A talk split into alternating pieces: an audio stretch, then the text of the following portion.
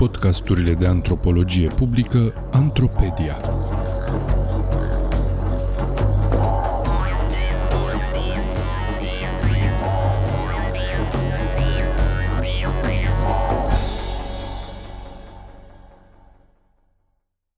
Bârfa ca fapt social total. Un text scris de Mihai S. Rusu pentru Sfertul Academic. Citit de actorul Daniel Popa. Omenescul bârfelii. A bârfi sau a nu bârfi? Aceasta este una dintre principalele dileme morale ale vieții cotidiene. O dilemă pe care cei mai mulți dintre noi o tranșăm în favoarea practicării bârfirii, pentru că bârfa este un act de comunicare socială prin care doi sau mai mulți oameni vorbesc pe la spate un terț absent. Cu toate că bârfa înseamnă de regulă evaluări morale negative făcute la adresa unei persoane cunoscute și în absența sa, moralizarea nu este de cele mai multe ori nici explicită și nici sentențioasă. Cel mai adesea, bârfirea este o artă subtilă a narațiunii despre celălalt absent, în care moralizările sunt implicite și aluzive, ele putând fi chiar deghizate în glume și ironii. Puține lucruri sunt mai umane decât bârfirea. Ați bârfi semenii este cât se poate de uman într-o dublă înțelegere. În primul rând, bârfa este umană în sensul de banal și comun, profan și mundan, obișnuit și caracteristic tuturor oamenilor. Din acest punct de vedere, bârfa este o constantă antropologică și o universală culturală. Cu greu poate fi imaginată o societate fără de bârfire, o comunitate socială din viața căreia bârfa să lipsească cu desăvârșire. La fel de dificil, deși nu chiar imposibil, este să găsim un om care practică în modul cel mai consecvent și cu intransigență inflexibilă un ascetism al bârfei. Pe de o parte, așadar, bârfa este o expresie banală a omenescului cotidian.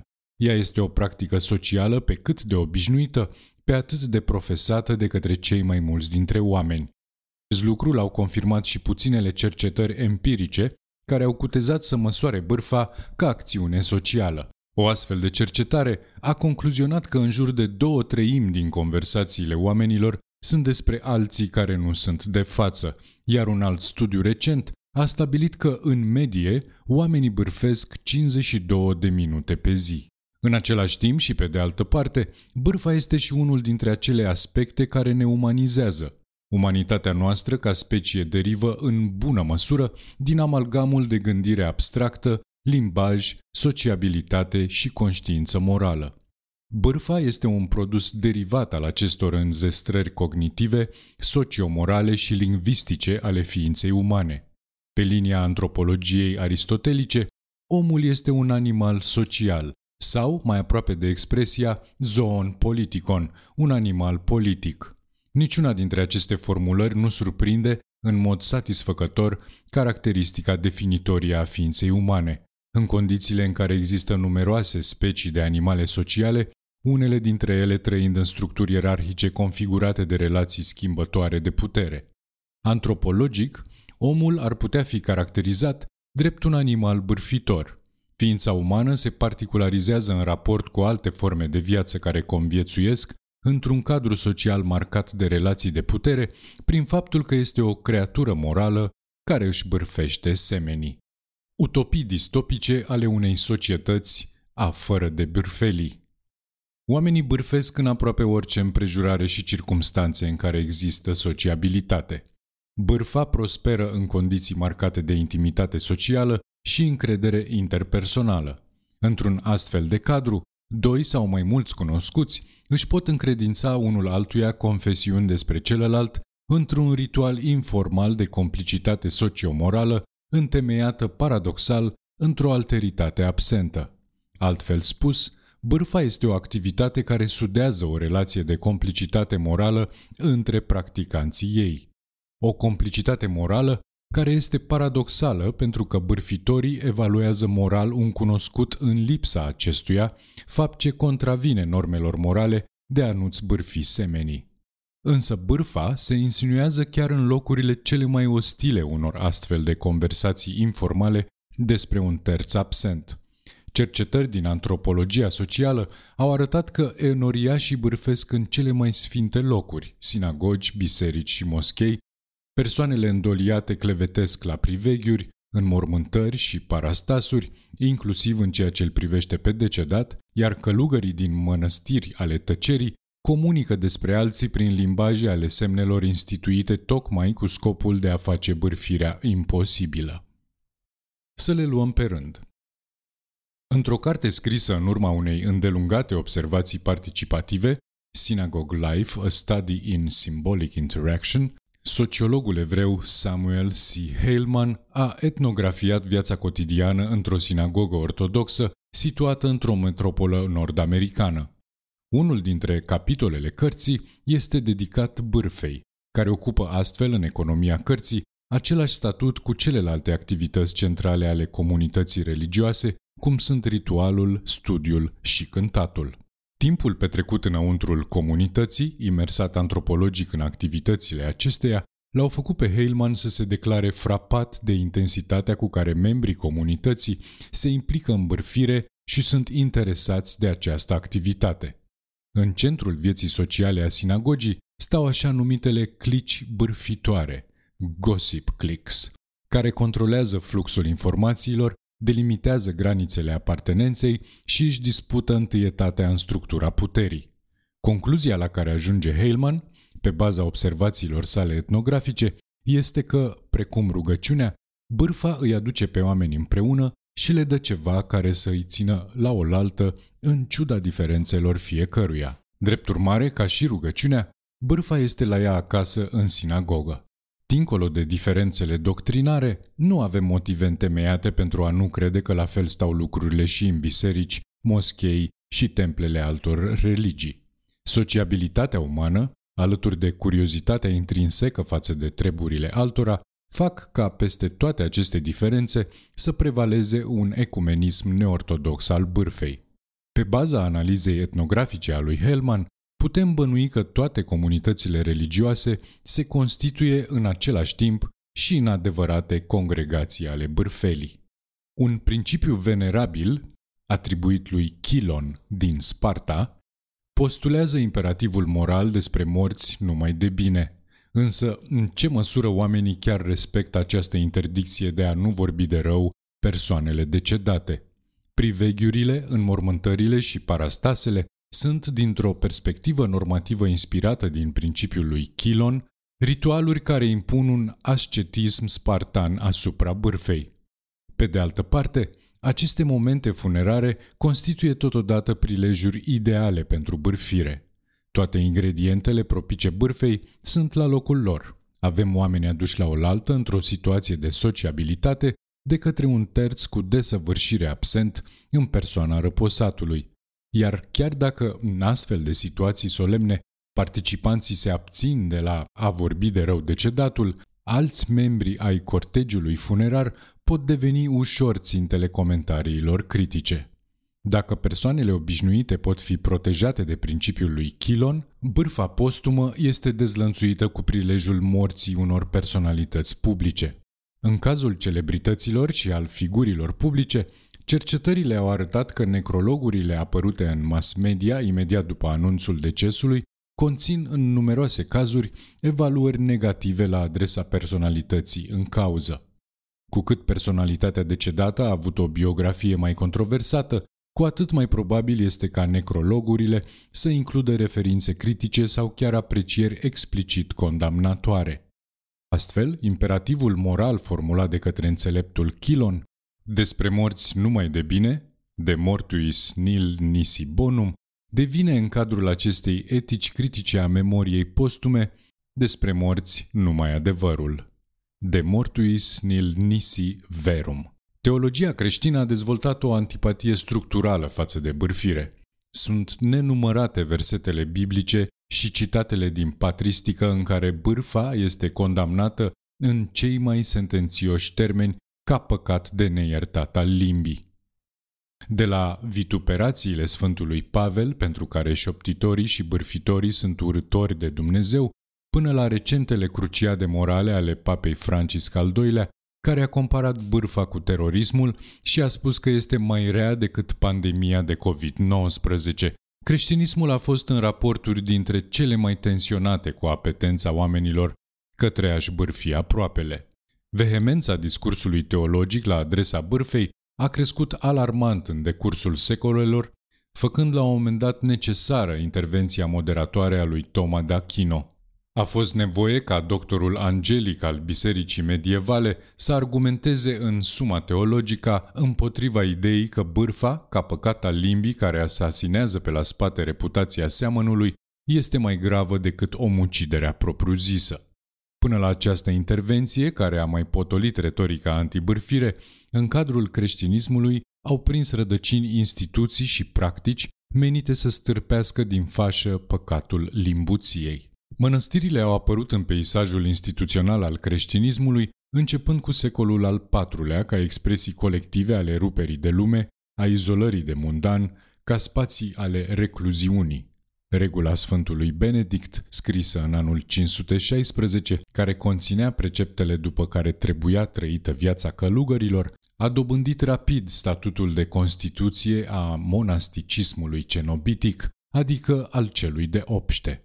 Una dintre regulile fundamentale postulate de către fondatorul monasticismului apusean prevedea cultul tăcerii, iar tăcerea completă, după rugăciunea de seară, era o obligație sacră a fiecărui călugăr. Cât despre bârfă și orice formă de amuzament, acestea erau condamnate în mod absolut și în orice loc înăuntrul perimetrului mănăstirii. Abația de la Cluny a fost întemeiată în anul 910 în virtutea acestor reguli stricte ale ascetismului monastic pe care a reușit să le ducă la o extremă nebănuită. Pentru a preveni cu desăvârșire posibilitatea bârfirii, călugării de la Cluny au interzis cu totul vorbirea. Cuvântul se făcea auzit în spațiul monastic doar în timpul liturgiei, când era folosit pentru preamărirea lui Dumnezeu. În vederea comunicării extra-liturgice, călugării au inventat un limbaj mut al semnelor, alcătuit din 118 semne, care făcea posibil un schimb minimal de informații. Acest minimalism semiotic era bazat pe un vocabular cu totul limitat, fiind gândit de așa natură încât să nu permită călugărilor să-l folosească decât în scopuri legitime. Prin instituirea acestui cod absolut al tăcerii, abația de la Cluny a fost cel mai aproape de a aproxima o comunitate a fără de bârfirii. Chiar și așa, există dovezi că acești călugări, reduși semiotic la tăcere și constrânși lingvistic la muțenie, au găsit mijloace ingenioase de a bârfi. În acest sens stau mărturiile episcopului Jacques de Vitry. Clericul a ajuns să se plângă de anumiți călugări care atunci când au fost poftiți să păstreze liniștea și chiar și semnele manuale fiindu-le interzise, nemai îndrăznind să se întrebuințeze de alte mijloace, conversau între ei folosindu-se de degetele mari de la picioare. Propensiunea umană pentru relaționare interpersonală, nevoia socială de exteriorizare a subiectivității și dorința de autotranscendere prin comunicare concretizate în bârfire sunt mai puternice decât orice obstacole organizaționale. Exemplul călugărilor care bârfesc cu degetele de la picioare, folosindu-se de limbajul mut al semnelor instituit tocmai pentru a face imposibile astfel de comunicări, arată eșecul proiectelor de construire a unei utopii distopice a fără de bârfirii. Forțându-ne imaginația și plăsmuind mental o asemenea utopie teologică a unei societăți lipsite de bârfă, transpare numai decât că aceasta ar fi o societate distopică, o mănăstire a sfinților bazate pe asceza totală a tăcerii. Alcătuită din oameni în carne și oase, animați de pasiuni și orgolii, și nu din ființe angelice amuțite în beatitudinea cu care contemplă la perfecțiunea divinității, o societate a fără de bârfirii nu poate fi decât o societate dezumanizată. Bârfa un fapt social total. Bârfa este însă chiar mai mult decât omenescul care ne umanizează. Ea este un fapt social total, adică, în cuvintele antropologului francez Marcel Mauss, care a introdus termenul o activitate care are implicații la nivelul întregii societăți în domeniile economic, legal, politic și religios. Moss a dezvoltat acest concept în urma cercetării darului ca practică ritualică ce presupune o reciprocitate a schimbului și care prin aceasta îi articulează pe protagoniștii tranzacției într-o relație sociomorală. Din acest punct de vedere, bârfa poate fi înțeleasă tot ca un dar care suscită un contradar și așa mai departe, care îi unește pe clevetitori într-o relație de complicitate. Doar că, în acest caz, darul oferit este o judecată morală despre un terț absent pe care o încredințăm unui confident apropiat. Bârfa este un fapt social total în virtutea funcțiilor sale sociale și a consecințelor pe care le produce. Bârfa este, mai întâi, un mijloc foarte eficient de informare. Ca și zvonul cu care este îngemânată, bârfa prosperă în condiții informale de clandestinitate socială, când informațiile oficiale lipsesc sau sunt ambigue ori deficitare. Nimic nu se propagă mai rapid prin cercurile sociale decât un zvon incendiar sau o bârfă savuroasă. În al doilea rând, bârfa este un instrument de învățare socială. În bârfă și mai ales în faptele și comportamentele care fac obiectul criticii sale, se găsesc concentrate normele sociale și valorile morale cultivate în sistemul etic al unei comunități. Oamenii învață care sunt așteptările normative și pedepsele informale care rezultă din transgresarea acestora, inclusiv din bârfele pe care le aud în contextul informal al vieții de zi cu zi. În strânsă legătură cu propoziția anterioară, și oricât de paradoxal ar suna, bârfa exercită o funcție morală, respectiv de control social. În bârfă este codificată moralitatea publică, iar teama de a nu deveni ținta bârfei poate constitui un motivator puternic pentru a nu încălca normele sociale. Pe planul relațiilor sociale, bârfa produce efecte de solidarizare, unindu-i pe bârfitori într-o conjurație complicitară. Nu în ultimul rând, bârfa este importantă în repertoriul mijloacelor prin care se realizează managementul reputațional al indivizilor. Pe de o parte, un individ care își construiește o reputație de bârfitor își știrbește prestigiul și se decredibilizează în ochii și mai ales în urechile celorlalți. Pe de altă parte, tot prin bârfire pot fi pătate reputațiile publice ale celorlalți, ceea ce face din bârfă un instrument de reglare și dereglare a relațiilor de putere consacrate în ordinea reputațională a societății. Cercetările sociologice și observațiile antropologice au evidențiat că bârfa este o componentă intrinsecă a condiției umane și parte organică a țesăturii relațiilor sociale. În ciuda violenței discursive cu care a fost incriminată moral de către teologi, oamenii își bârfesc pătimași semenii chiar și în cele mai ostile condiții. Pentru că le place să o facă și găsesc în bârfă o formă ieftină și convivială de distracție socială, dar și pentru că în bârfă este codificată moralitatea publică, iar condamnarea unui comportament deviant derivă tocmai din sentimentul de ultragiere a conștiinței morale, pendulând așadar între plăcere vinovată, deliciu prozaic și expresia unei moralități ofensate, bârfa este un amalgam de hedonism, catarsis și revoltă morală. Practicată cu moderație și mai ales fără intenții de a distruge reputații pe baza ventilării, cu bună știința unor neadevăruri despre persoanele în cauză, Bârfa este o sursă de informare socială, divertisment ieftin și moralitate publică.